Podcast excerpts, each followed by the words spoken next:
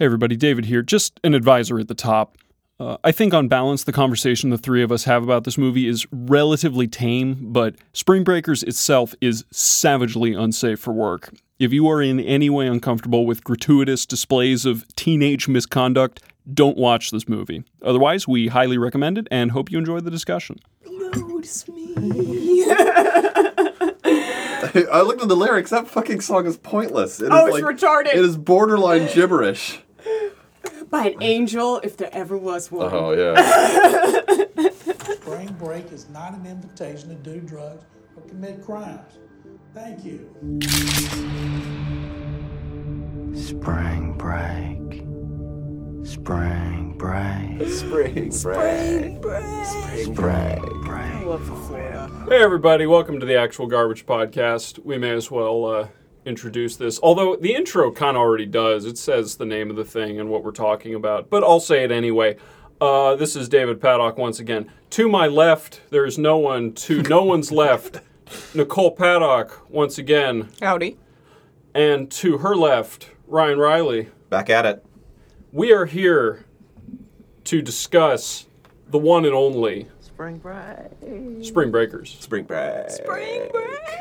By written and directed by Harmony Korine, um, who is probably famous for some other movies or infamous possibly for some other movies. Possibly. He is like the, uh, he's like Werner Herzog's less prolific redneck stepchild. And that is a compliment. With with a dash of Robert Altman. yes, yes. The dash of Robert Altman. Yes. What And, uh, dash? What is the dash? The the mixing of uh, of dialogue over scenes or, or images that don't link up, and it's kind of like you know this inter inter interspose interlacing, interlacing it. Thank you. Yes, interlacing the ideas of of dialogue as a, as a storytelling element while matching up to, uh, images and uh, parts of the film. Like almost, it's not necessarily a montage overall, but it does kind of connect this idea that uh, the language which you hear is not spoken by uh, a, per, a character on screen, and the two are, are are put over on top of each other.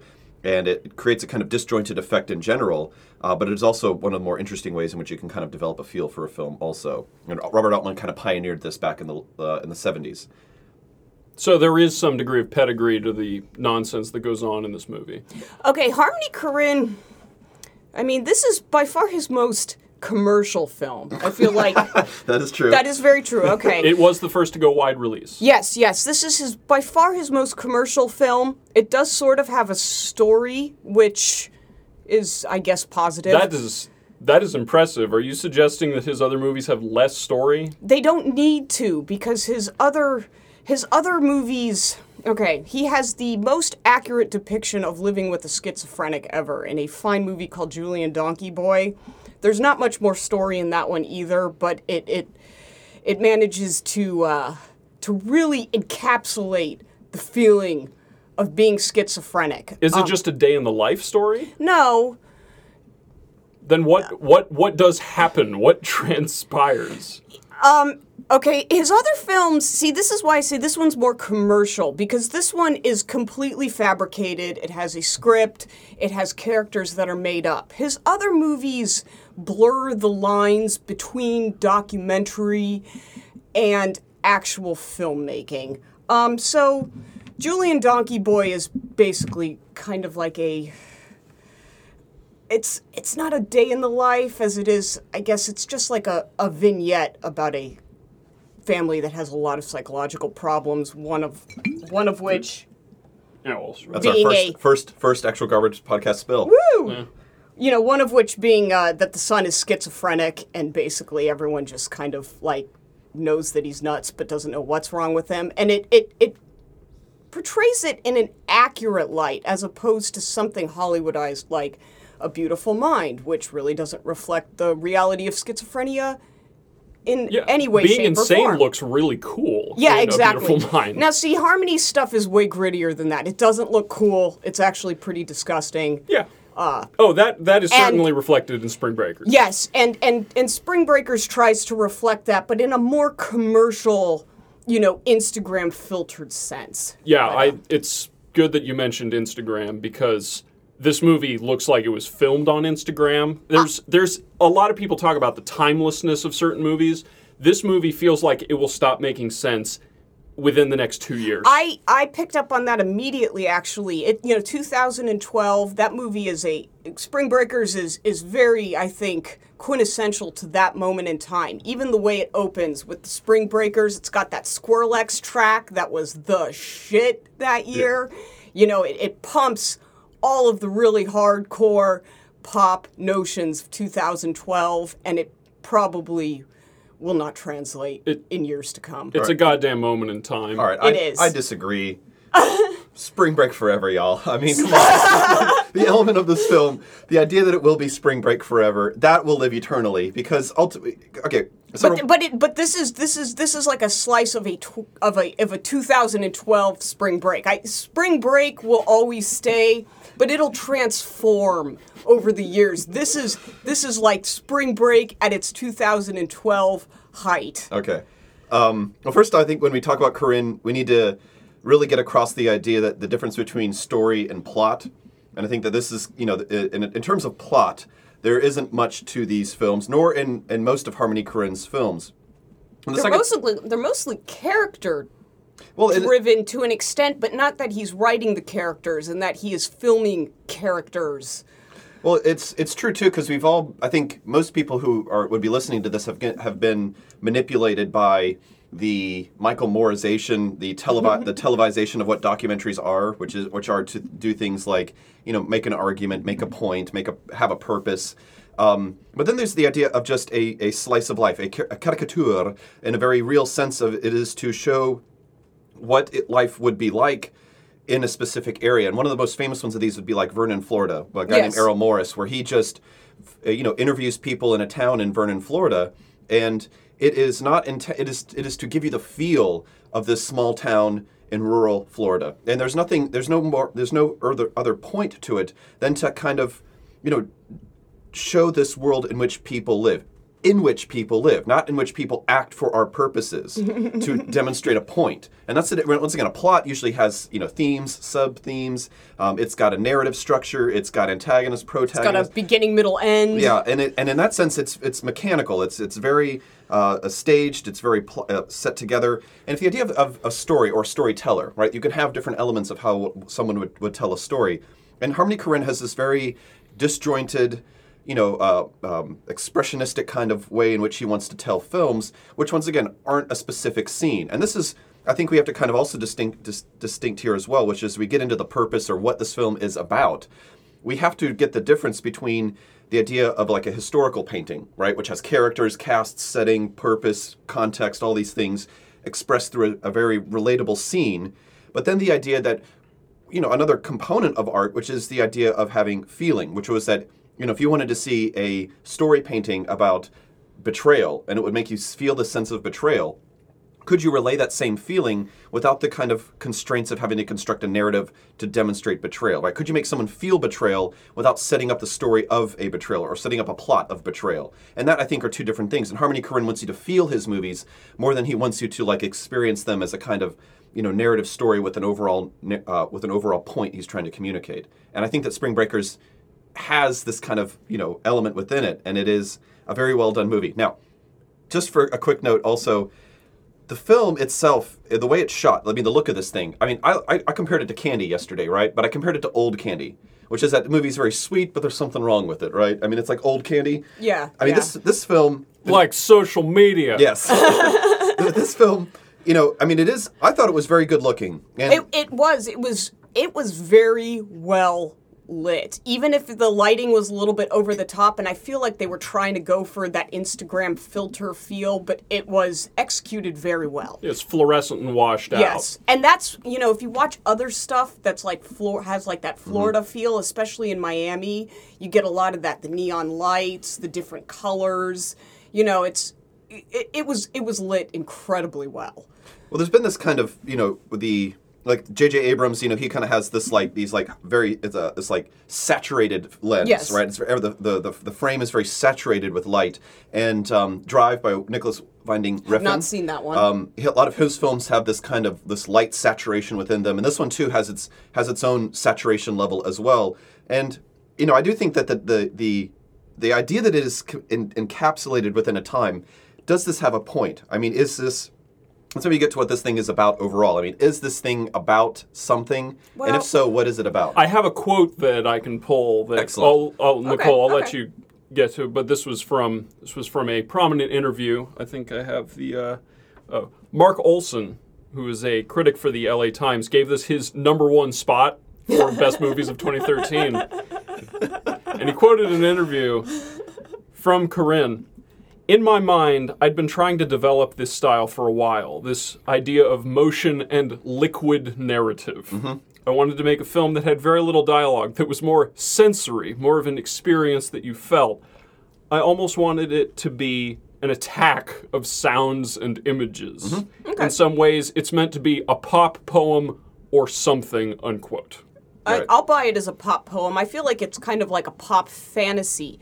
And I, well, I don't want to go off too tangentially here, but one of the things I like about the movie is it's a Florida movie. Spring Breakers, Alien, that is a Florida fucking character. If you don't believe me, you don't know who Stitches is. It doesn't matter that Stitches came later. Anyways, um, so there is there is a fun Florida aspect to this, and it is a pop fantasy. Here's why it's a fantasy and not kind of like just a pop reality in real life, there are these girls that grow up in small towns that want to get out and they'll do anything to do it and they're, you know, ridiculous. They don't get to Florida by way of violence. They get there through am- through amateur porn. They basically answer Craigslist ads. A guy like Alien flies them down to Florida, picks them up, and is now their porn agent for about three months until their gag reflex gets uh, blown out. Um, so that's that's the traditional story here about how these girls get down to Florida. This is more of a pop fantasy because it's embraced through ultra violence. So it does make it a little more fun. And obviously, you know, the girls that wrote it out in the end got to drive home in a Lamborghini as opposed to taking the long bus ride home after three months of amateur porn, and everyone knows what they've been doing for the last three months. Party's Naturally. over. Yeah. So it's definitely it definitely has a nice pop feel, and I definitely feel like it's a bit of a fatalistic pop fantasy. I think t- also the idea that it, it has this element of pop in it as well. So I watched this on Amazon Prime. Are we allowed to say this on the air? I mean, like name brands. I'll, I'll censor it if necessary. right. So we watched this on Amazon. it's not, so did I. All right, cool. Yeah. So I watched it on Amazon Prime, and uh, you know when, when they have like the suggested movies, people who Yeah. watched this also watched. It was nothing but like streaming porn, like the, Yeah. the softcore porn that's on Amazon. Yeah, Amazon's recommendations kind of missed the point on this one. I But think. that's what I mean. But they but they don't miss the point because that's actually the real story here. Harmony just suspended our disbelief and made a fantasy out of it, which you know makes it a little bit funner to enjoy. Yeah, I mean, you get because I guess they're these these are people. I guess Vanessa Hudgens or whatever her name is, Selena Gomez. These are like people that other people know about. These are. I, I know Selena Gomez is definitely a real actress. Uh, the one girl, the one with the pink hair, is Korine's wife. Um, and then I don't know who the other two girls are, but I'm not real up on on my uh, you know current pop broads in film. Well, I wanted to kind of, I mean, the uh, the uh, if we can get into this idea of sexuality that's in the film too. I mean, this is a kind of you know young girls in bikinis through the whole thing, and they are. You know, the the, uh, the camera expressly kind of focuses on these elements as well. You know, when we have Korine doing this kind of you know non-diegetic you know uh, uh, montages of people partying at spring break, you know, there's nudity, there's gratuitousness within this, and then I mean, there's obviously a gratuitous choice that these girls are going to be in bikinis the whole movie. Like, there's they're just in bikinis. Yeah, and, Yeah. yeah. You know, it's their they're- uniform. That's Yeah. actually, and I I thought about that. That's a fun Florida aspect too, because when you live somewhere like up north and you come to Florida all for the first time, the fact that you can do everything in a bathing suit is really liberating. Gotcha. Okay. I went the first time I went to the Keys. I wore a bathing suit for a week straight. There was literally no reason to wear clothes, Right. and that was a very like liberating feeling. so that's all a part. That's like all part of this, like why people come here to find themselves because there's a lot of ways to liberate yourself. But the party does have to end at some point. Yeah, but you're like, is it there? Like you've stripped down a part, like you've stripped yourself down to a certain extent. Because there's this idea. I mean, there's this thing about identity, about you know wanting to know who you are, you know, wanting to be someone else. Like these people that, you know, we live in our college. They're bored because they see the same thing. They've think- been they, they reference that they've been friends since kindergarten, so I'm Yeah. assuming they've lived in the same small town their whole lives. yeah. well, and Which Yeah. is never named. Yes, Yeah. They don't even mention No, whether it's- it's any town. That's it's, irrelevant. That's what I mean. These girls If there's are a church and a college, they're good. Yeah, I know where they. You know where they came from? Not Florida. That's yeah, where they fucking came exactly. from, baby. These are these are like Actually, these even girls that might not be true. What's that? That may not even necessarily be true. Well, there are a lot of places in Florida that are not Florida. I Yes. mean- yeah, exactly. okay, yeah. Like they may even be in the state. They're just not in the right part of the state. Yeah. And they've been in wherever they are for a long time and really feel that urge to leave. Like but, but- that's But, that also too that like they, despite that, they don't. They almost seem like they don't know each other or, or are surprised what each other are capable of.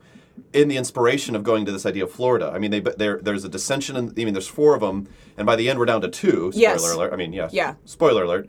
But uh, you know, by the you end should of have seen this movie by yeah, now. God, It's like wrong three years people? old. Yeah. But the- by the end of it, I mean, they're both shocked at as well. I mean, in the sense that they don't know each other, but they also don't know um, they they don't know themselves either, and that's a kind of weird. I think interesting aspect too, be, because this idea of identity also rolls through this as well, and let's also not under under underplay the fact that there is this odd racial mix in the movie also, which is that there is this you know the the aspect or relationship between races and when they're in their uh, when they're back at home in the college at the beginning of the film, they're sitting in a lecture, and the lecture's about race relations. Yes. Yeah, and that's Yes. I think he he kind of has this slow element that kind of develops uh, in the film also, and I've just can I've just been kind of trying to rationalize, like, you know, okay, we have this movie.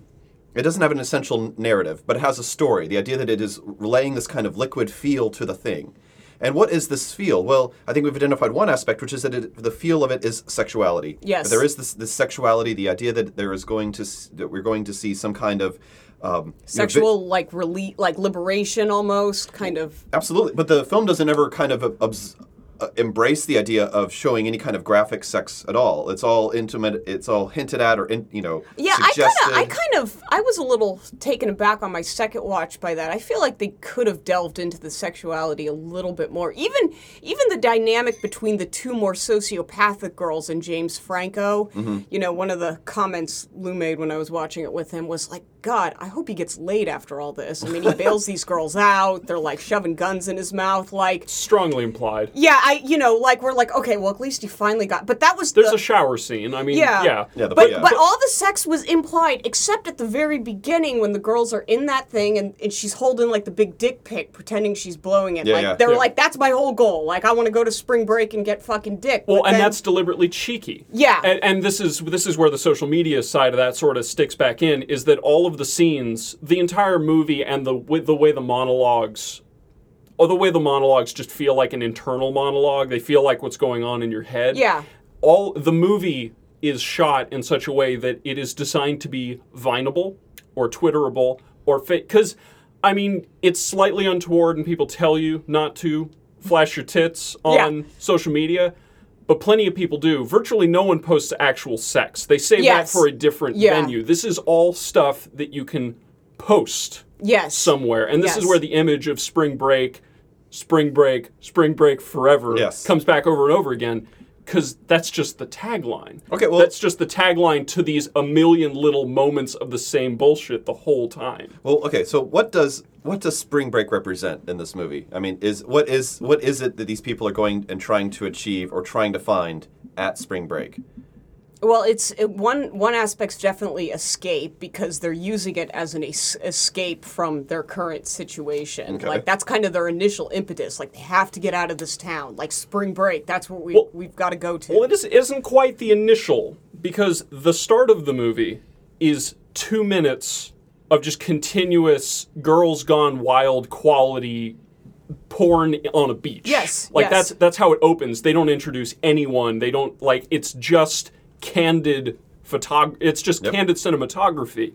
And then it switches to the boring life. I mean, maybe the the idea was potentially to make it look like, by comparison, their life is boring. But it's not like they were trying to just get away from where they were. They had a goal. yeah. The goal was deliberate. Okay. What that goal is, That's that's what I want. That's what, Yeah. what is what is it? So escapism, but escapism to what or for what purpose? Is there? Let's just get this fucking money and go on spring break, y'all. Fuck yeah. Let's fucking do it. Ah! Is there a sense that they're finding themselves? Are they finding identity? They is, do is bring- freedom they- itself the they goal? do bring- spring break. They, they do bring up they do bring up the finding themselves thing a lot. Even like when the part she's like, oh, we're finding ourselves, and everything is so. And that's feels always so portrayed so schlockily. It is- It's, it's- like it's fake. Yes. Okay. Yes. So that's that's the that's the goal. That's that's the that's the non-goal. That's not the objective, right? I mean, of what they're going after. It's the thing that they put. It's the thing that they put when they need a veneer to put over it. When they need to use more than five words to describe what they're doing, though that's what they talk about. They talk about finding themselves. That's what they talk about with their mom. Yes, yes. She's like, oh yeah, we're discovering like it, it- there's, and I don't think the movie is genuinely about them discovering themselves, but but they they kind of act like this is this is where they're going to All right. So, find but, but themselves. what is the lie we're telling ourselves when we say we're trying to find ourselves? I mean, what is? I don't mean- think they're lying to themselves. Okay, so they, they, they aren't. This is this is a I think that's. genuine. I think tr- that's a and they're deliberate not, ruse. Well, and here's the thing, I I don't know, I haven't interacted with a lot of spring break culture people, I mean, and I also Neither have I. Yeah, Okay, they're the okay. worst people to We're- we're really bad. We're the the- perfect people to And the other this. thing is, I don't know how groups of girls react because I've never had female friends. So I don't know if there. I'm I'm assuming there are little gaggles of girls that just sit and pet each other and tell each other that they're beautiful and everything's okay all the time. I I can't verify that though. I've never actually been. I know plenty of gay it. guys that do the same thing, Okay. and I understand that that analog is really shitty and reductive, but you know, it's what I got to go on. Also, Korine makes the same apology to himself. Uh, another quote. I grew up in Nashville, but I was a skater, so I was skateboarding during spring break. Yeah. Everyone I knew would go to Daytona Beach and the Redneck Riviera and just fuck and get drunk, you know, as a rite of passage. I never went. I guess this is my way of going. So maybe that's a right. Maybe rite of passage is. Well, but I, I just wanted to bring that up because Yeah. it shows the lens that he's using. He's not necessarily revealing a reality himself because he has nothing to draw on himself. It's his impression Yeah. of what it's supposed to be Right. from other people's stories. And that definitely makes sense, and that's how we're all looking at it too, because none of us were spring breakers. No, this is but this is Western capitalism's Rumspringa, I guess, right? Like, this is what we're seeing here. Like this idea that anything is any, anything's possible. Um, anything is possible. You can be who you are or who you truly are. There, you can strip down all of the niceties, all of the veneers, all the expectations of where you come from. Or you could be who you never even thought you'd be, because you know, at the end of the day, you can leave and nobody will even fucking know. but that's but that's the thing. I mean, if- bullet if- holes aside. Yeah, no, that's okay, but no, the violence then comes into point because these people would these people have been violent if it weren't for spring break? Well, okay.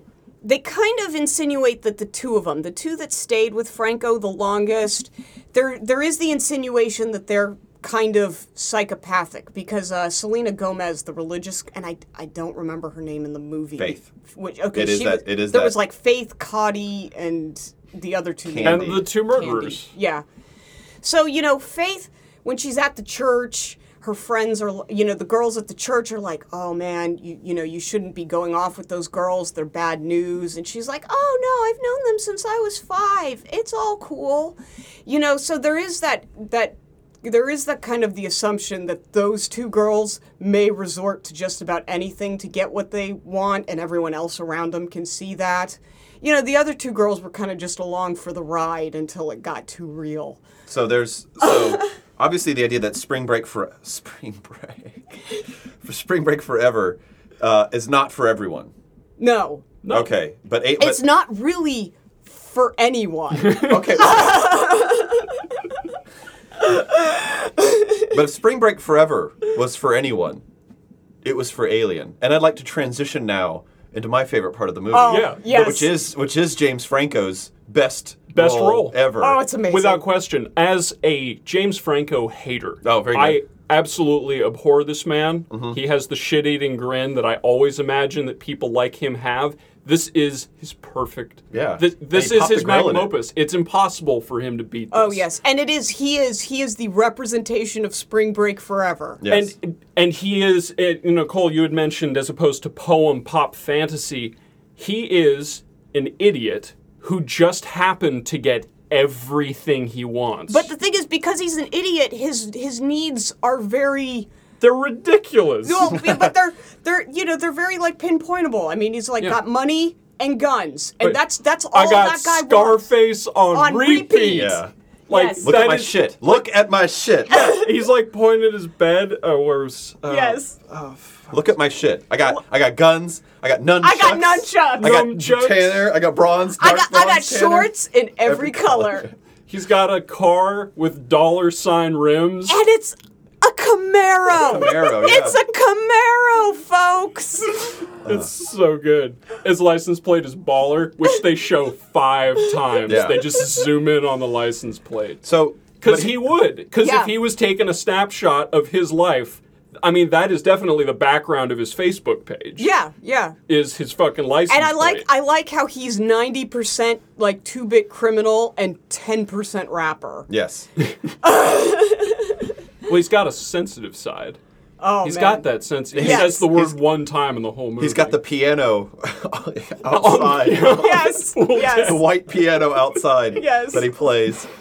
Okay, so I I think Alien, you know, has this, you know, has this entrance into the the real world. The idea that once again, spring break is a break. Breaks aren't supposed to be permanent. Aren't supposed to be. But he lives in it. Yes. Yeah. Okay, and but not only that, but he He's is also in. yeah, but he is also ex- the exploiter. He lives off of spring break. Yes, And this too is where you get this idea that there is this once again this dynamic between uh, who the the people who go where it's temporary, and then the people who feed off of what spring break is to these other Yes. people. And in that sense too, you know, he to spring break. he brings them into and shows them into a world that they wouldn't have never otherwise have seen and they discover things about themselves that, or they discover aspects about the world that they perhaps weren't even aware of and this is where selena Go- gomez's departure point nothing inherently bad happens to her she goes to a black pool parlor and she freaks out because she can't handle the you know the situation that she's in and it's never It's sheer discomfort. yeah i don't think i don't think it's implied that anything negative happened i mean we could go on about that but i don't think that's necessary I don't no, think they, so. they he deliberately there's one scene and they don't dwell on it. It's one second long and it's in a montage while she's talking about how uncomfortable she is to Alien wanting to go home. Is there was a guy,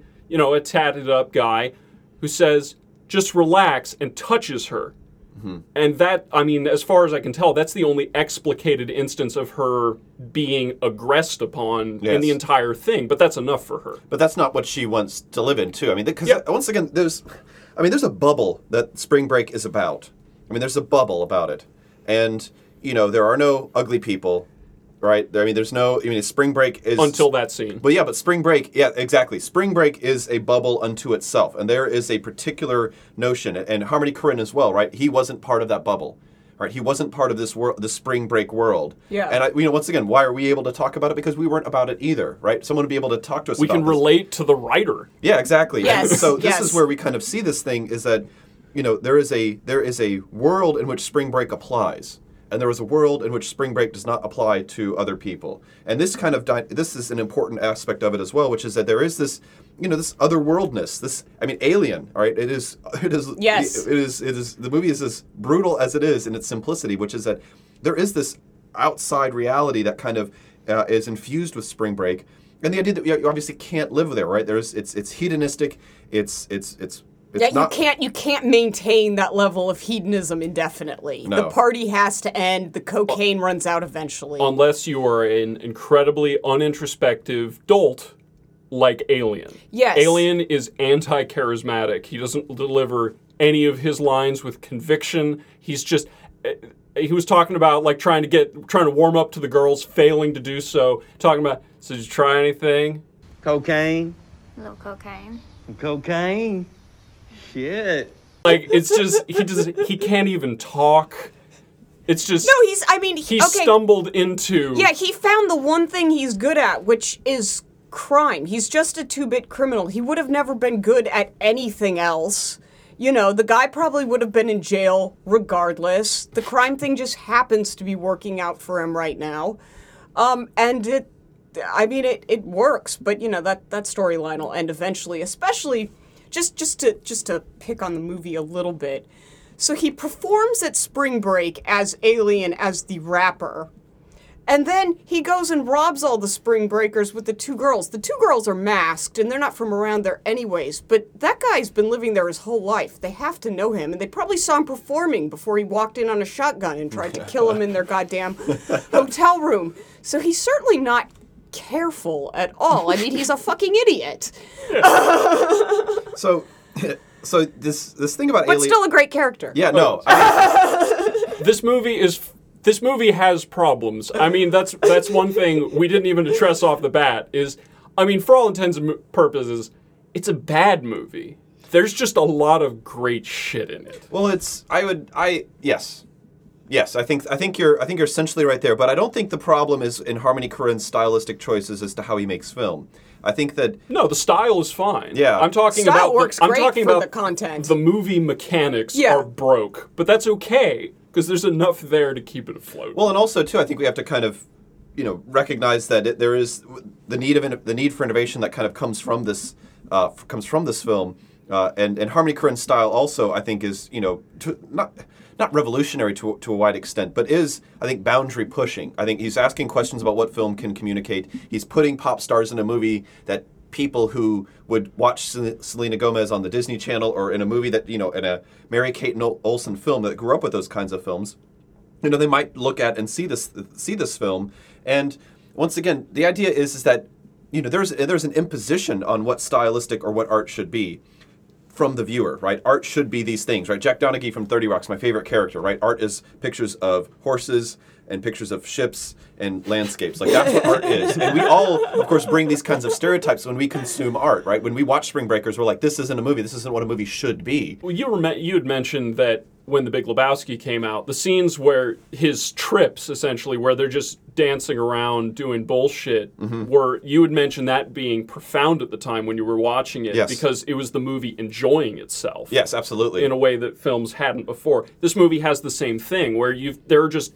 there are entire scenes. It's not just the first two minutes. There are several minute long interludes during this movie where they just go back to insanely Instagram filtered Yep. just shots of attractive men and women having a good time on beaches and that's all that's happening in the scene. Well, you get this. You also have a, a kind of sense too, where you know it was it was a revolution in film. The idea that you would have an inter an interpersonal or completely internal sequence or in your film that was entirely contained within the person's imagination. I mean, this is once I, meant, I referenced Oh, you're Cervantes. talking you're talking about Lebowski now, right? Yeah, Yeah. oh, I'm Yeah. talking about this idea that this is. I think that's quite relevant to this Okay. movie. I want that's why I brought Okay. uh, Okay. Keep going. Yeah, I I just- just I want to tie that into this movie I just because I wanted think to that's make a sure very we- real parallel. Okay, I wanted, uh, but I wanted to kind of, oh, if I could, if I could kind of, I think, set us up where our discussion is going.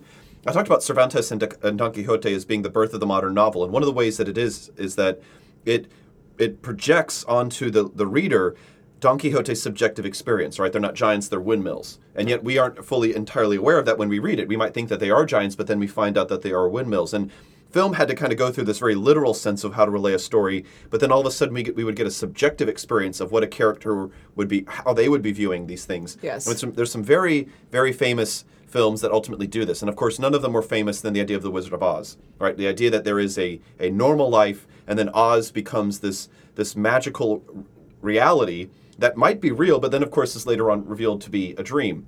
And so we just are kind of stuck in this moment of seeing, you know, of questioning whether or not this is the case when we're watching it in general. Is she actually in Oz or is she not? Well, the movie bails us out from ever having to reconcile Yeah. those two things between us. There's a very famous Japanese movie called Rashomon, which it specifically sets up a situation, a, a trial almost, and then relays the story from three different people's perspectives in the film. And this is, once again, a very, very famous period in film history where we get these different relatable experiences from different perspectives. And once again, we expect the camera to relay one consistent perspective, right? Tell me the story from one perspective and we, let me see the whole thing and judge for myself. When the camera or the director takes this, uh, you know, takes this responsibility on him or herself to, you know, switch positions, to be unreliable to us. This is this is partly engaging, and, and and it also is. It took film a while to get to the point to where you could have a Big Lebowski sequence and relish in itself. I mean, it is a. It took a long time for us to get here, especially in a more uh, in a more mainstream sense. So, I love The Big Lebowski. It's one of my it's my probably top three Coen Brothers movies of all time. I love that movie.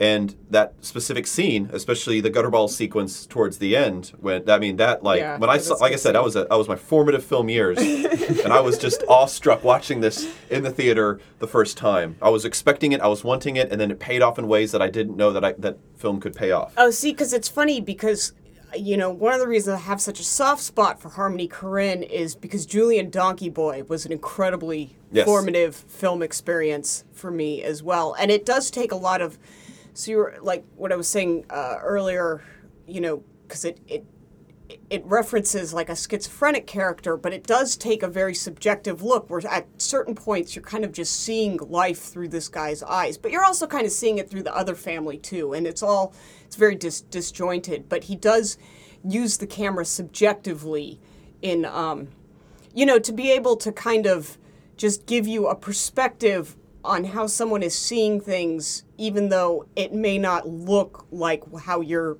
you know how you're seeing stuff like you know basically you're getting to see other people's instagram filter Yeah, well, and it, it's you're revealing the dark side, you, as opposed to being someone in the movie itself, someone within the story itself. You're, you're seeing the dark side of the way that you're being told the story, as opposed to the dark side of any one particular character that you happen to get the right angle on and see what's going on.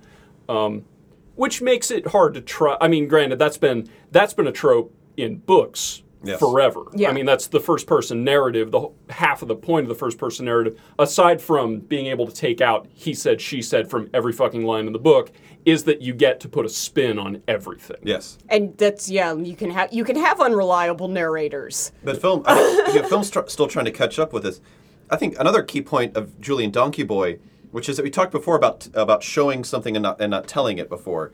I mean, what makes Julien Donkey Boy such an incredible film is that it doesn't sh- tell you the story about a schizophrenic. The point of that movie is to make you feel what it would be like to be schizophrenic. That movie, more than anything else, makes you feel schizophrenic watching it. Yeah. And that is that encapsulates its power. But once again, for most people, are they would not be willing to go there. They do not want to go there, and because it is it is no it's it's it's it's hard it's um, grating. it's jarring. because the one person i know that has spent time with a schizophrenic cannot watch that movie because it's too accurate like it's it, it it hurts too much to like have to be put in that position And I mean, if we're if we're, if we're talking about what film can accomplish, I mean, r- the idea that there would be some sort of contained truth in film, I think I think film can relay truth, and I think one of the ways just like can, all art Yeah, exactly. can. Yes, yeah. it can, and it, and that's that's where that is part of what is so frustrating about film is that you know it is so underutilized as its ability to relay this this these concepts of truth overall, and that is one of the things that I think Harmony Korine is able to do. This idea of actually having this experience and feeling what can be possible within it.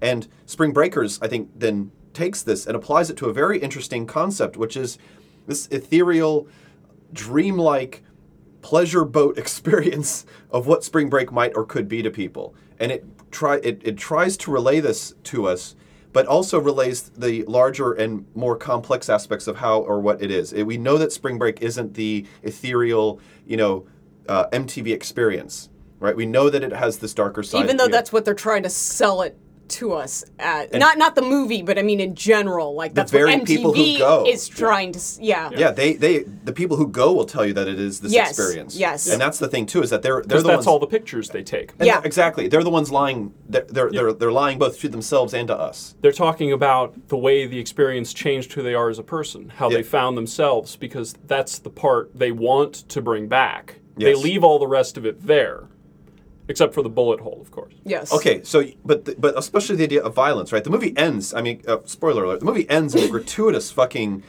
you know. Shootout. Shootout, Yeah. I mean, these girls in, in, in, with with hot pink targets around their heads and their masks. and they still manage to hit everybody gun down, Yeah. you know, twelve gangsters in a in a mansion who backyard. probably actually practiced using guns before And so, you know, Harmony Korine, I mean, in a sense, he's he's he's he's telling us the truth by lying to us. I mean, he's he's he's saying that look, that what people will tell you is the truth is not actually happening, and I will tell you that they're I will tell you the truth that they're lying by lying to you in the narrative of this film and in this story in general. And that's why we could say that this would be a that this film is a critique. That's why we could say that this film is trying to not not bias us or build us into an overall relatability of oh we've got plot we've got good guys we've got bad guys we've got a point we've got a morality tale within this. No fuck all that. Like let's just experience spring break in a, in, a, in, in its most mtv experience but then also in its most exploitative gritty you know crime and violence ridden aspect that it also contains as well. And the fact that he's able to just throw all these things together and synthesize them in this 90 minute fucking music video Yeah. is yeah. ultimately I think what is accomplishment is. And that's why it's good because you could have a story where some, you know, you have four girls go, they do some drugs, they do some bad things, one of them gets date raped, there's an emotional climax and they come back to the real world and loving their parents. I mean, we've seen that movie before and there's a reason those kinds of movies are on Lifetime and not true art or cinema. I think that is exactly what does happen in this movie. Yes. To pull back to the fantasy one more time. Yeah. We brought up the two the two murdering girls. Yes, the two psychos. The Spring Break Forevers. I'm Yes. not Th- sold They're the, they're the they're the Spring Breakers. Yes. Yes. I'm not sold that they did any of the things the movie told us Fuck no. they did. No.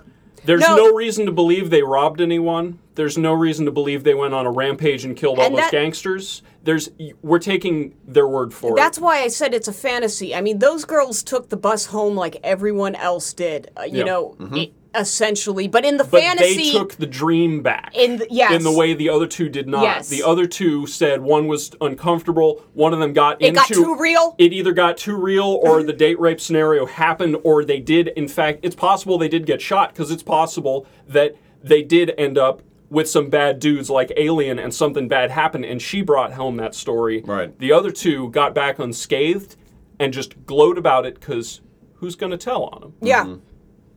What stays Yeah, in St. Pete or what happens, in St. Pete stays in St. Pete. Yeah, I, I gotta just. I mean, if, if there's one way the movie lies to us, who the fuck goes to spring break in St. Pete? I mean, who the- Yeah, I thought people they do Daytona. They do um, what's the northern one that they do? Panama City or whatever Yeah, it is. Panama yeah. City. The armpit. I mean, even the girls, I mean, I forget which of the two of you mentioned that they don't act like they even know each other all that well. When the two are talking about their cocaine fueled rage, and that was the first tip off when I watched the movie the second time. Right. I had to watch this movie twice in 24 hours, which was a bit much, but to get ready for this, because I hadn't seen it before. So much neon. But but it didn't occur to me the first time when they're explaining their their stick up scenario because they don't have enough money between the bunch of them to make it down and have a good time. They have enough money to get down there, but they don't have enough money to actually. So they rob like a fast food place. Yeah. And the details With of this a- story are insane. They talk about for some reason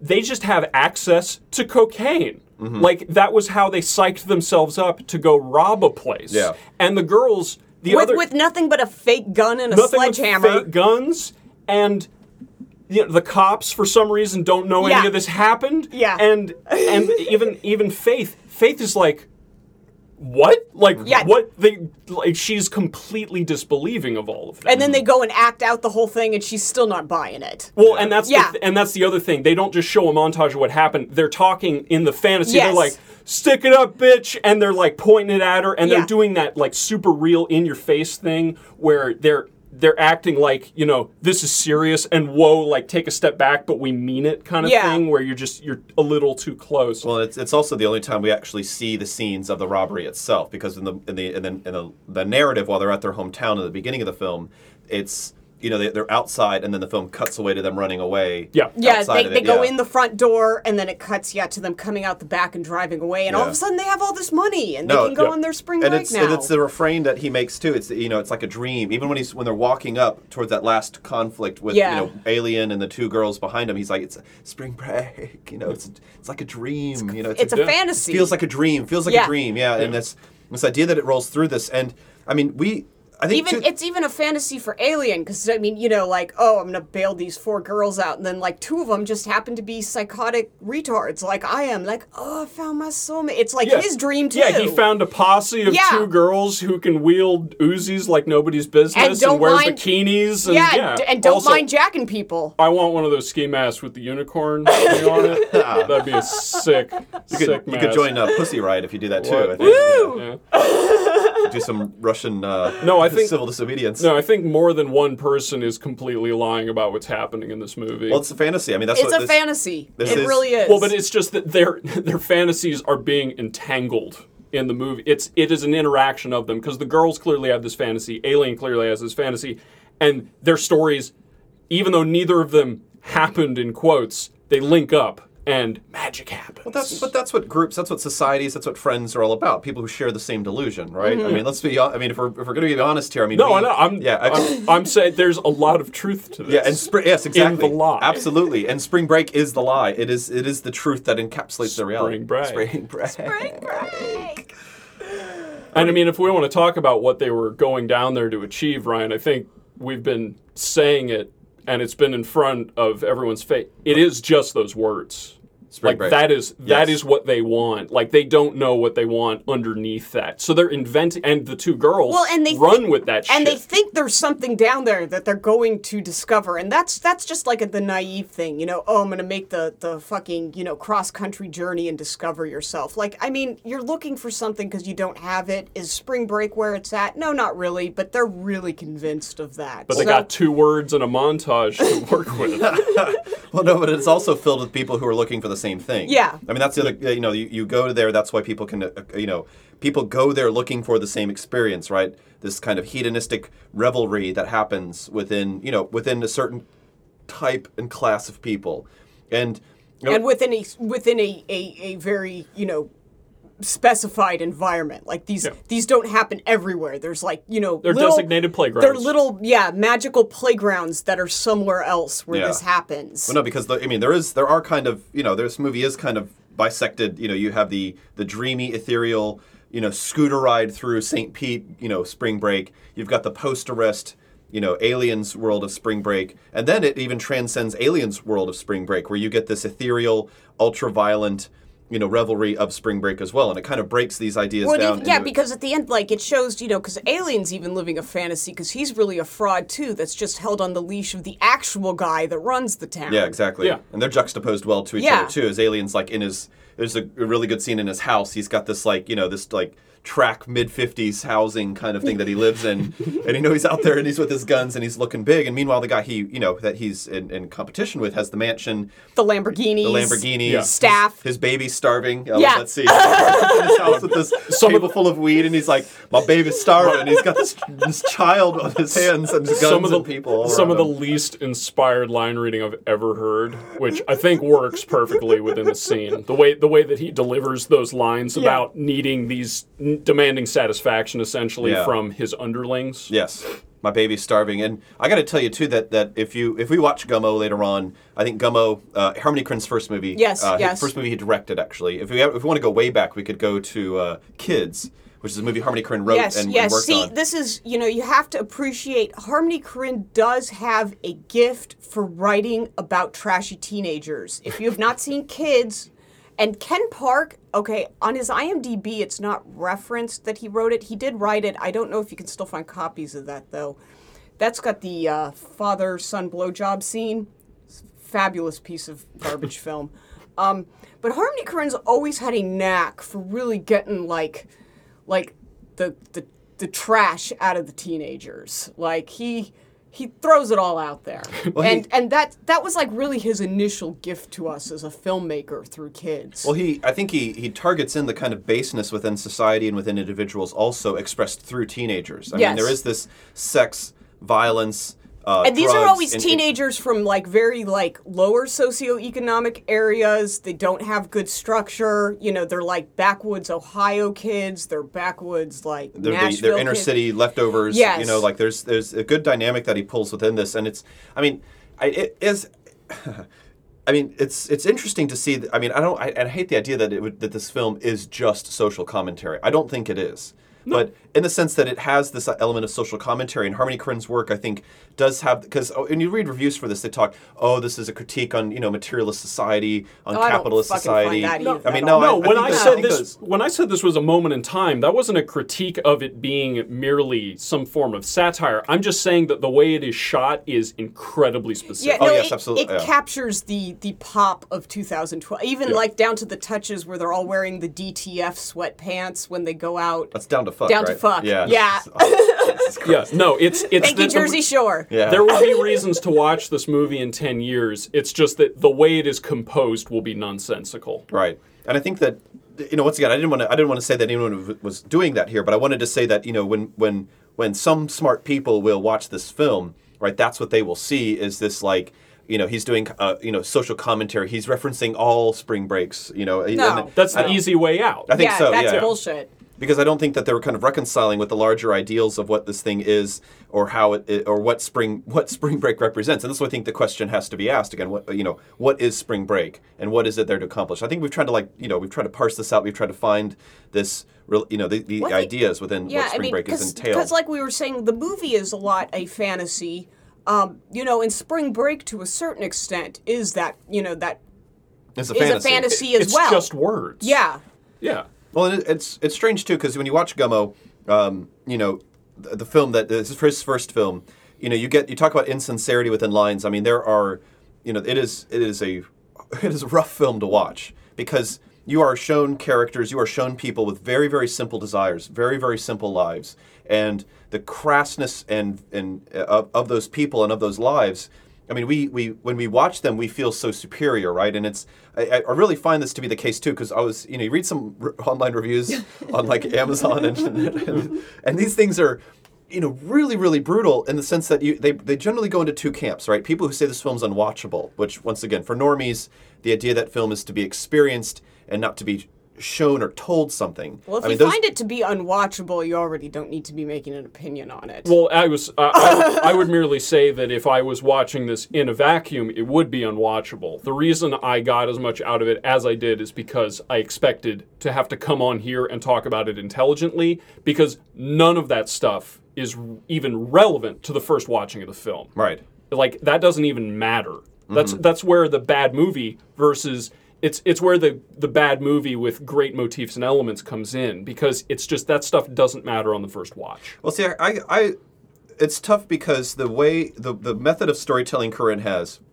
I think he has two demonstratively great movies. I think Gummo's a great movie, and I think Julien Donkey Boy is his greatest movie. And I think that is that is my number one pick for movies made in the '90s. That's number one, hands down. Yeah, it's no. not going to change. No, I think because this is uh, I, I the unwatchability of the thing is because it is it is it is abstracted from our expectations of what narrative should be, and that we have to break that shit down. We have to, you know, we we're, we're just trained to to uh, accept the plot points, right? We're we're movies tell us that every tw- 20 to 30 minutes there needs to be a plot point that changes everything this changes everything right we thought it was something now the stakes have been upped and we expect the stakes to be upped every single time and we And go through the especially formulaic we go through the formulaic rising action climax denouement fucking scenario and then over and over 47 plot twist is like the new things too. You've got to add like 47 key Yeah, thank you- plot th- twists thank just you, to Mission Impossible us, 2. Yeah, I just mean, to keep us interested, I suppose. Well, it's a convenient way to increase the complexity of a plot is to twist the plot,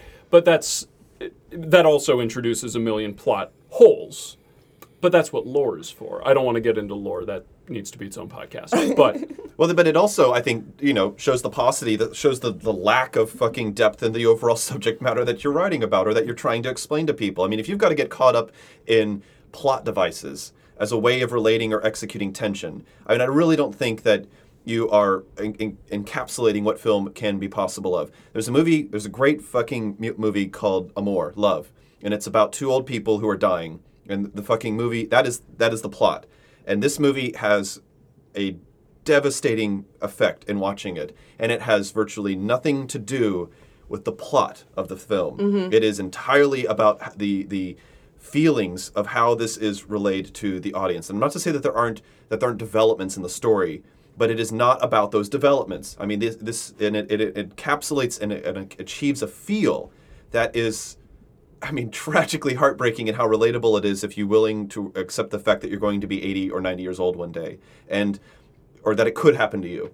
And that is, you know, in that sense too. I just, I really, I really think that we have to kind of, as a, as a way of understanding film, to, to go in and say, not to say that's not unwatchable or that it isn't something that we can engage with, but to understand that there are multiple ways of telling a story, and this is this can be a very powerful one. It ca really can be because I, I the, the frustration I have towards a lot of the conventionality in which I see in films is because I, I tend to see it as a lack, a lack of depth, where something happens but nothing is actually related.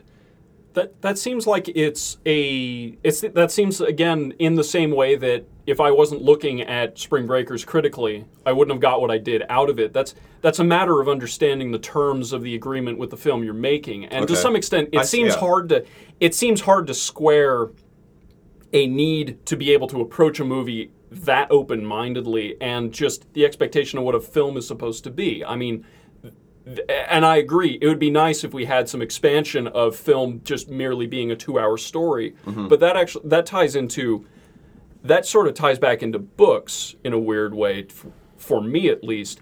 Is there a problem where we have a conflation of fiction in the novel form with the film form? Because this comes up when people talk about having read the book and preferring the book to the film.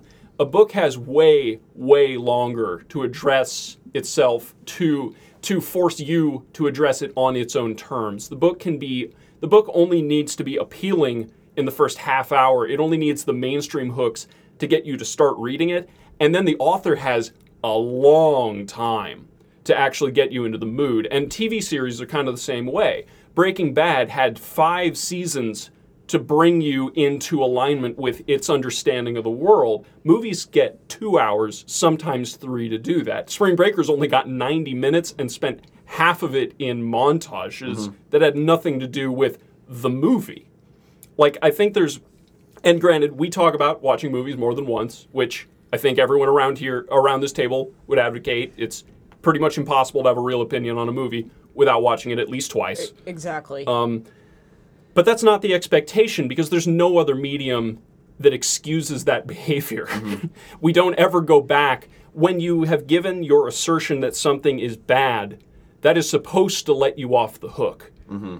And film is one of the only media where that doesn't seem to be the case. I mean, somehow that even applies to music most of the time. Most people will listen to a song once. and they'll know if they like it or not. Yeah, I mean that is enough. And granted, I feel like I'm in that camp. There are very few songs I turn around on that way. Right. Uh, film is different. Film, I, there are a lot of movies that I have either disliked or liked and flip my opinion. That doesn't really happen in music, so it almost seems like that's unique to film. Mm-hmm.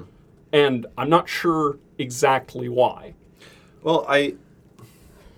I got a minute. I was gonna say yeah, That's fine. I'd have We to- can take a I'd- break I'd if have we to needed think about it. Yeah, let's, let's Okay. yeah, let's take a break. Yep.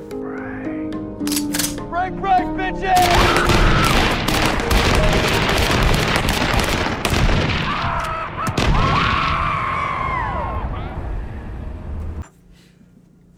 Oh man. So what are we gonna wrap up with here? What? We, we had an unanswered question. Oh yeah, about uh, remind me quickly about why why is film so why is film so special? I mean, I'm sure there's plenty to get out of watching a or watching. I'm sure there's plenty to get out of reading a book twice or listening to music twice, but we don't generally take it for granted that that needs to be done. Like it's possible to read a book one time and enjoy it thoroughly Yes. Film is not that way, but we can't let film be taken on those terms. There's just there's there's some sort of contract that has prevented that from happening unless you like the movie the first time around. I mean, I've I know plenty of people who saw movies that everyone around this table would consider vapid and not worth the time of day Avengers. have watched oh, who watch it multiple times in the theater. Like Yeah. it's not it's not that you're not allowed to re experience those things. It's it's it's socially acceptable it's socially acceptable to do that unless you're a rereader, which is one of my favorite terms ever. Um, but but it's not a convention to assume that it's possible that your initial impression was wrong. I just I feel like, but okay. Now I'm not much of a rereader because it's such an accomplishment for me to get through one book. I can't imagine going back and doing it again. Word. You know, so I, I'm sure that there's more out of the books that I have read if I, I went on the reread. I can't speak for that. Music, though, you said you don't even listen to stuff this like more than once. Okay, for music, this- Depends. This, is how I, I get into music. If if I'm going to try and get into a song or into a new CD, and this is why I add new things to my repertoire, like at a very slow rate. Me I, too. I literally listen to the same song or the same CD for weeks to months at a time before it becomes officially part of my repertoire. Yeah. I do I, do the same thing. I do that for just about all music that I actually like. slow to warm, and then yeah, Yeah. I was I discovered uh, what was the name of the song? Uh, Kukuruku. It's by Nick Falvey. I want to say his guy's name. I don't even know his actual name. I just know the name of the the thing, and I found that because there was some random collab playlist that was public on Spotify that uh, friend of the website Ben Watts was on, and I just listened to that song for I listened to it for about eight hours when I found it, and then have listened to it plenty more hours after that. Like it's just, uh, and I just I listened to it on a repeat of the one song. It's only four minutes, but there's enough in it, and it's got enough of the sound. We'll do a music as drug podcast at some point um, because I think there's a lot of ground to cover on that Yeah, mu- music's an intense drug. It's one of the ones I have the hardest time with, man. yeah, but I'm I'm in it for the sounds. I am too. I, am yeah. I'm I'm almost it's almost all sound driven to me and that's because I don't understand anything about Okay. music. Bringing this back to film. yes. Do you disagree? No, entirely. No, I. Uh, I do. Okay, I would. Um, s- for someone seeing like Avengers uh, in the in in the the theater multiple time, I do think that one of the things that that ho- current Hollywood films can attempt and and occasionally do well is what what a lot of people felt when they first saw large Hollywood films spectacle, right? They wanted to see something they hadn't seen before. They wanted to see a reality that they could not see outside as well. And by the way, I, I mean, I'm not going to bullshit you guys here. I mean, I tend to think of myself as an, an, an intellectual. You don't say. Yeah. So, but at the same time, I am looking forward to the new Star Wars movie. I mean, I I enjoyed the original Star Wars movies, despite the fact that they are, you know, Hollywood, you know, No, you sci-fi. have to you have to be able to appreciate your Yes. low and high art. Yes. Okay? That's that's you can be as pretentious as you fucking want, but they both have their own merits. Absolutely, and I'm I am I am I'm enthused by what I'm seeing from the new trailers, especially since because I do like the spectacle also, and also it doesn't mean that these things can't have kinds of genuine emotions. I mean, I know it's trite, but and it's and it's a replayed moment over overall, but I, I really remember the first time I understood the import of Luke Skywalker with his hand chopped off you know, being told by Darth Vader that he is his father, and that fucking, I mean, it- I was six when when I had that revelation. I ha- it took me a little bit longer. I was a little more. I did then. watch the Star Wars films every single day from the age of five to seven. but the that you know You're not alone. I mean I, re- I know. I, you know you as a kid you're no, you're you know you're told to understand that when when someone's feeling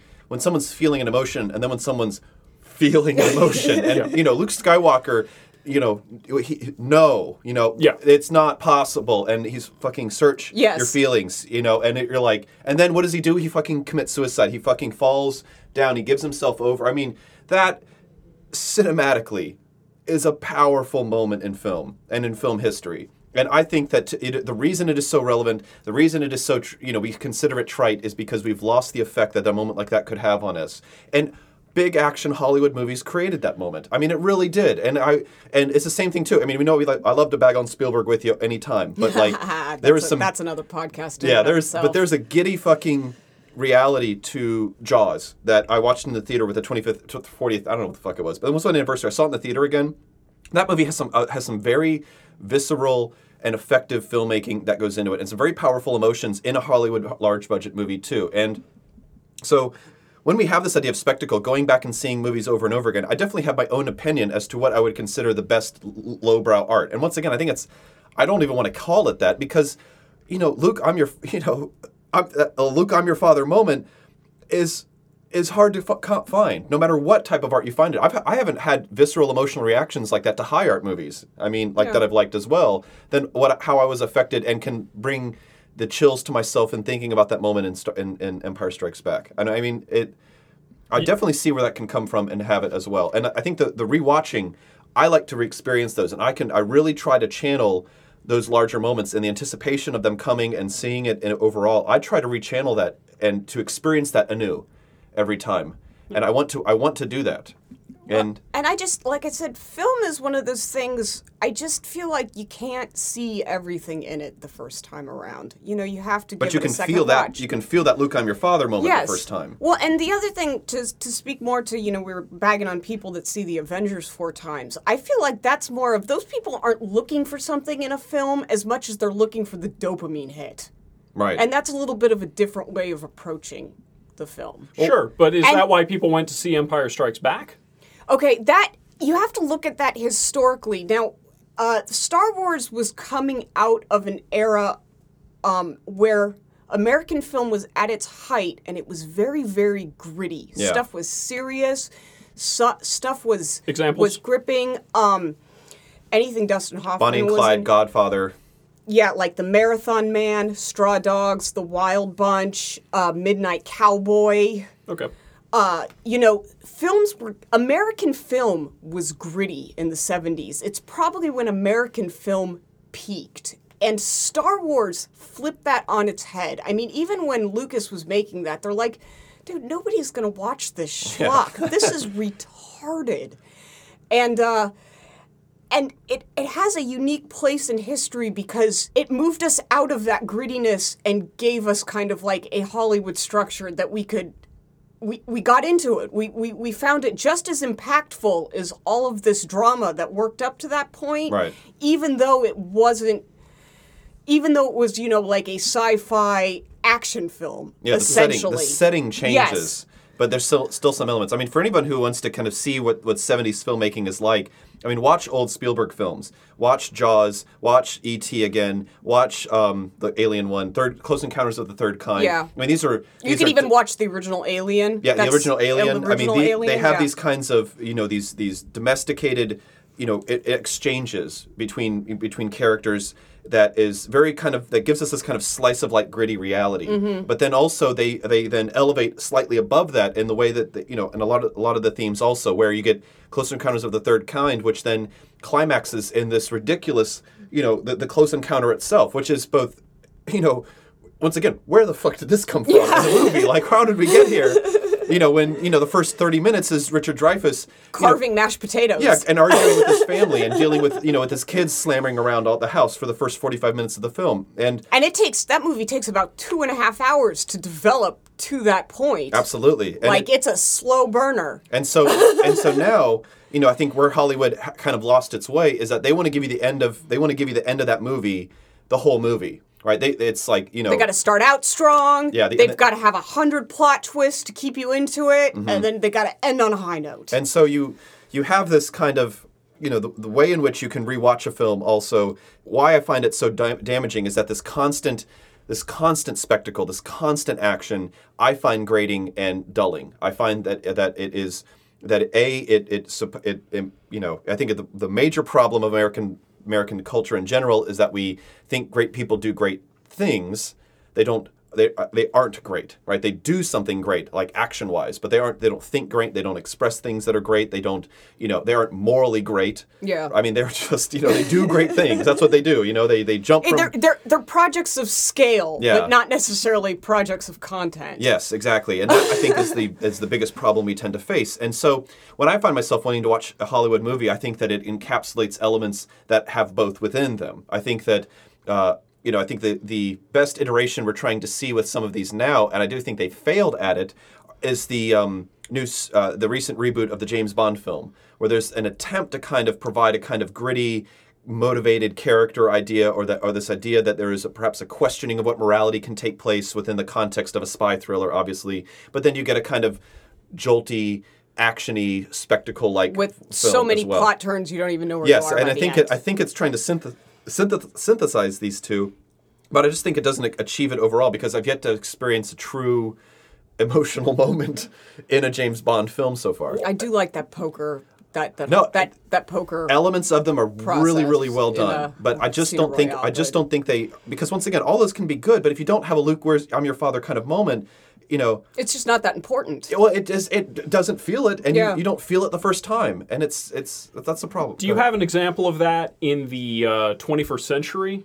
of a movie that is high on spectacle of that caliber? Okay, um, oh, it's not the 21st century, son of a bitch. Well, that's that's. I think there's an important distinction to be made in the 21st century because the James Bond reboot was massively like a lot of television, like a lot of other films, in the way that things. 9/11 completely altered the way Yeah. that the underbelly of things are investigated. Yeah, I think that I think you're right in, in kind of The glamour of James Bond evaporated Yeah, I, completely. I can say that because you know it's. I find it funny that I'm discussing films now because um you know probably since shortly after 9/11 I actually don't watch a lot of film now. I feel like I've seen all the good stuff from prior to that era, and I feel like for the most part stuff is garbage. no the, the most impactful. I mean, I watch more TV programs now because they've kind of stepped up and taken. that's a pod. Yeah, you're. That's a you're right. podcast Oh, in and Yeah, of oh, yeah, itself, you're but I absolutely mean, right. There's a whole set of yeah, podcasts yeah. we'll do with that. TV if I ever has actually them. kind of replaced the impact that film used to have for me, um, and that that's kind of a product of the current day I'm still yeah. movie structure. the production process Yeah. has leaned in that direction. Yeah, the, and then also you get a generalized marketability where you know every film has to be released inter- internationally, and I think that and it has to make a million, like a hundred million dollars in the first week, or it's you know Yeah. nobody cares. I'm probably not. I'm probably losing my mind. I mean, the, the, the initial example you said that uh, that kind of encapsulated this ability to like to like have a visceral moment reaction the first time you watch it, but then you wanted. I wanted to go back and just check this thing out a little bit. And don't, don't laugh at me, but the first Matrix movie, I felt achieved both. I'm not gonna fucking laugh at you Okay, for that. 'cause the, that- Matri- the first Matrix movie is a great no, movie. it, it ends on a, probably go and watch that one. it again. ends It's on been a, a on a. Nietzsche-esque Ubermensch moment that is like Well, I like see, and I like the the the Nietzscheist philosophy that's what that's Yes. that that, that None of- none weaves of this- through none that this- film. none of this post-Christian analysis bullshit. Yes. By the way, I mean, it's, yeah, well, that was is that was when they got to Yeah. three. Like Keanu is not the Yeah. Christ child. Oh no, no, I'm talking. Matrix One. Yeah, Yeah, no. I think they completely fucked it. I, I, I think we have a consensus, a general critical consensus, that that was a really promising beginning that completely fell. Where off. could, Yeah. where could you? He ends. He ends. he ends the first Matrix. Neo is is, is without restriction. I mean, he Yeah. is he is pure creation at that point. I mean, you can't you can't build on top. of Okay, one thing. No, no, no. You could. They just failed. Yes. I think there is. Yes. I think there were creative avenues Okay, yeah, they yeah. could have taken that they completely did not address. Well, and also too, I think that that you know when I when when once again when I talk about the idea of seeing of seeing genius, especially genius, you know, because Yeah. like usually you're told genius, beautiful mind. You know, you're told this guy's a genius that he, he does genius things. Apparently, you know, numbers floating in your mind makes you a genius. I don't know, but yeah, that's basically what. It okay, was like. cool. Yeah, sure, sure, yeah. Is that, is that what it looks like, David? Yeah, that's exactly what it looks like. Good. was. Okay. I'm glad you related that to us. So the idea is, is that that you know, being told someone's a genius is different than actually being seen seeing someone as a genius. And in literature, I think you're able to better establish these kinds of dynamics to a certain extent. And but the problem is, is that you almost have to be able to to see that or, or to be a genius in order to relate or explain or, or to show genius to someone else as well. And I mean, the really the few things I've actually ever encountered that in literature would be like Thomas Mann and um, Joseph the Provider uh, and uh, his his retelling of the Joseph story of the Bible, and that has some really really brilliant elements within that book overall. But returning back to the to the Matrix. The unfortunate thing was is that you weren't able to achieve the depth within the Matrix. But what the first time I saw the I saw it in the theater, like opening or second weekend, I was I was with you. We saw it at least twice, yeah, I believe. Like people were fucking like ecstatically excited during that movie. Like the the uh, the shoot 'em up scene in the lobby. I mean, that was like it achieved both the synthesis of, of what the idea was was that there was this hyper reality and that there was an ability to control it. You have the fucking spectacle of this ridiculous shootout. You have the You've got some great sci-fi philosophy built You've- into there. Exactly. You've got the release of it in the sense that the you you make you can and embody and be your own power, and you can translate that into a, a world that is oppressing that you know unique desire to express the freedom of power itself, and And kick a little ass while you're at it. exactly, and to and to be able to kung fu save the world, and like this is you know this is once again it, it's unfortunate in what it unleashed, which is that apparently you can solve all the world's problems by kicking people, and I, and slow motion photog stop motion photography, Yes. basically. Yeah. And you know, you can in fact kick yourself to saving the world. And that of course is not genius. I mean, that's the problem too, is that it relayed and showed something that we hadn't fully you know, the stakes had never been that high to be, to be solved by Kung Fu, and this is what exactly what we were shown in the Matrix movie. Now, like I said, I will probably have an answer for you later on about a 21st century movie that I think encapsulate a sense of spectacle, but I'm drawing a blank, and I'll tell you what I, I know the answer isn't. Sure as hell isn't Speed Racer. Yeah. Okay, I'll tell Are you you that. sure? I'm no, positive. no, no, no. Speed Racer is a, Speed Racer is the culmination of a good time. Yes, We'll get into Speed Racer at some point. Yeah, that I- will be an episode. But Good. I think there's uh, there is a distinction to be made. I know there. Um, I mean, I do have one example that comes to mind, and that is in Fellowship of the Ring Yes. Okay. when Gandalf falls. yeah. Okay. I watched that movie seven times in theaters and cried in six of them. Yeah. Run you, run you fools. I do Yeah. have to. I, I have to make a, a small. Fly, you fool. a, Fly, you- a s- yeah, a sorry, yes, small you note from our, our last our Birdman analysis. Okay, oh, you said postscript. I just want to say you had mentioned that people people don't get moved by like the fantasy of stuff by Lord of the Rings, and when I went back and listened to that, I had to laugh because that is.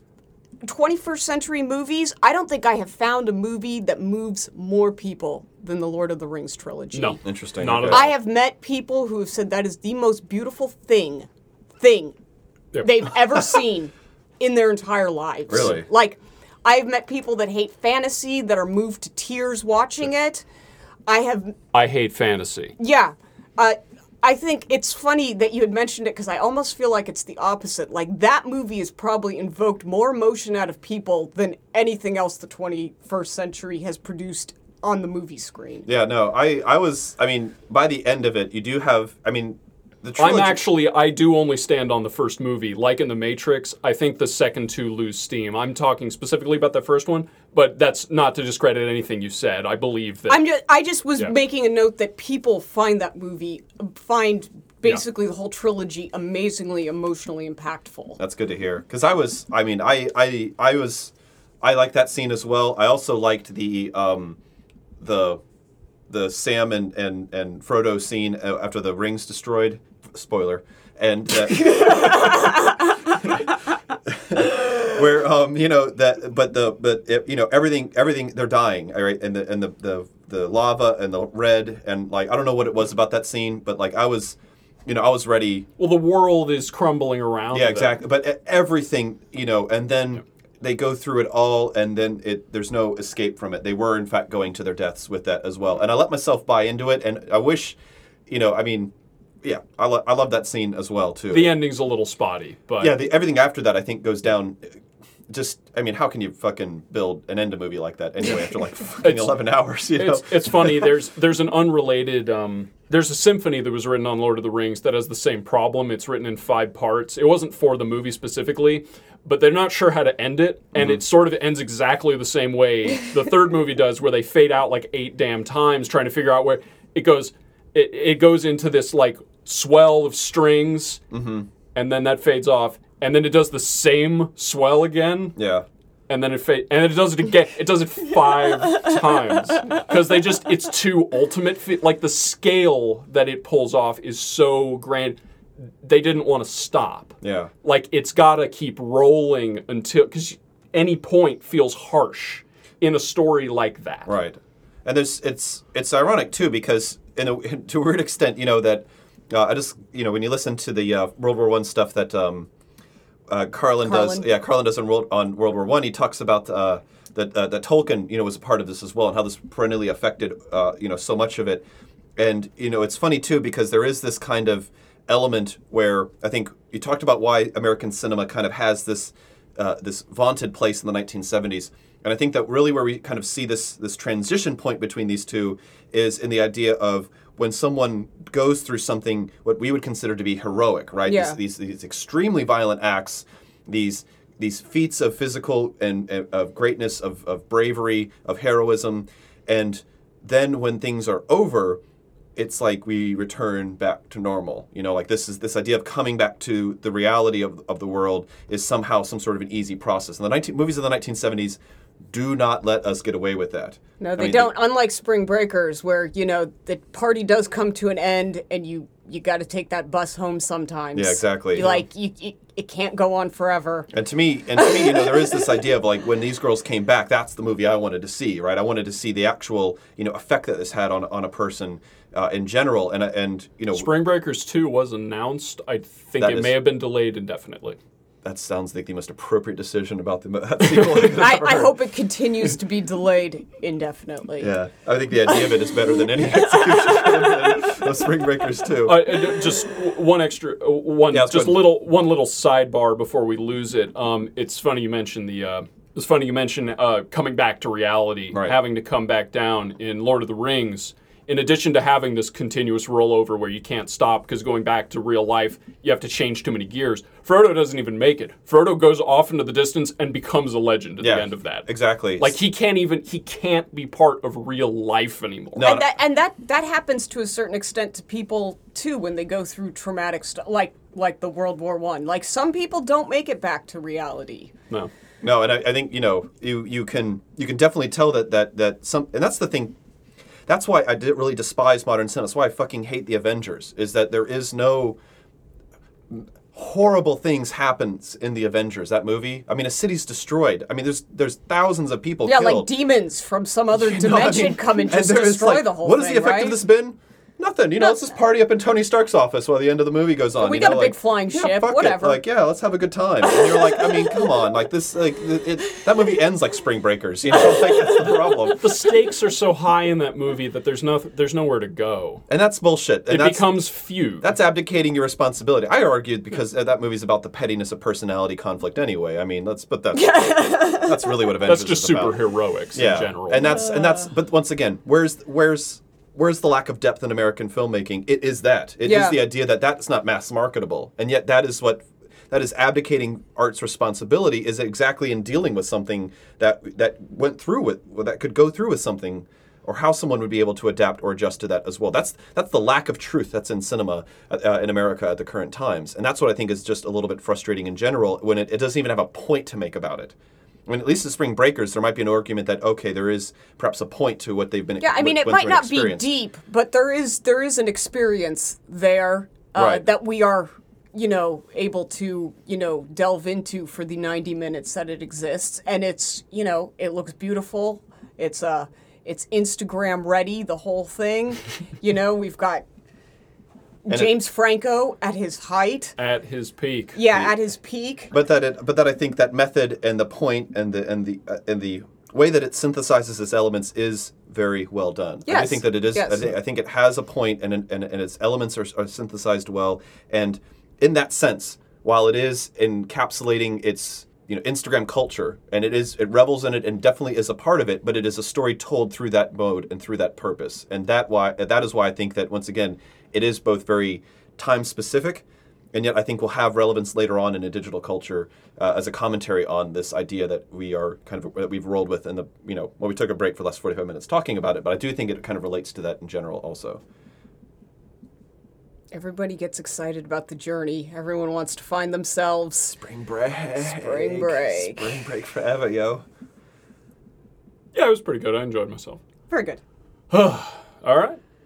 I think that's gonna about do it. We so, uh, s- Spring Break. If you haven't seen it, check it out check it out. big screen as possible Spring Breakers. Yeah. Turn turn the sound up. sit back enjoy the ride Yep. It looks very good. Blow your ears out. All right. Tune in next week when. Spring break forever, y'all. Spring break, let me hear you. Spring break. Spring break. Spring.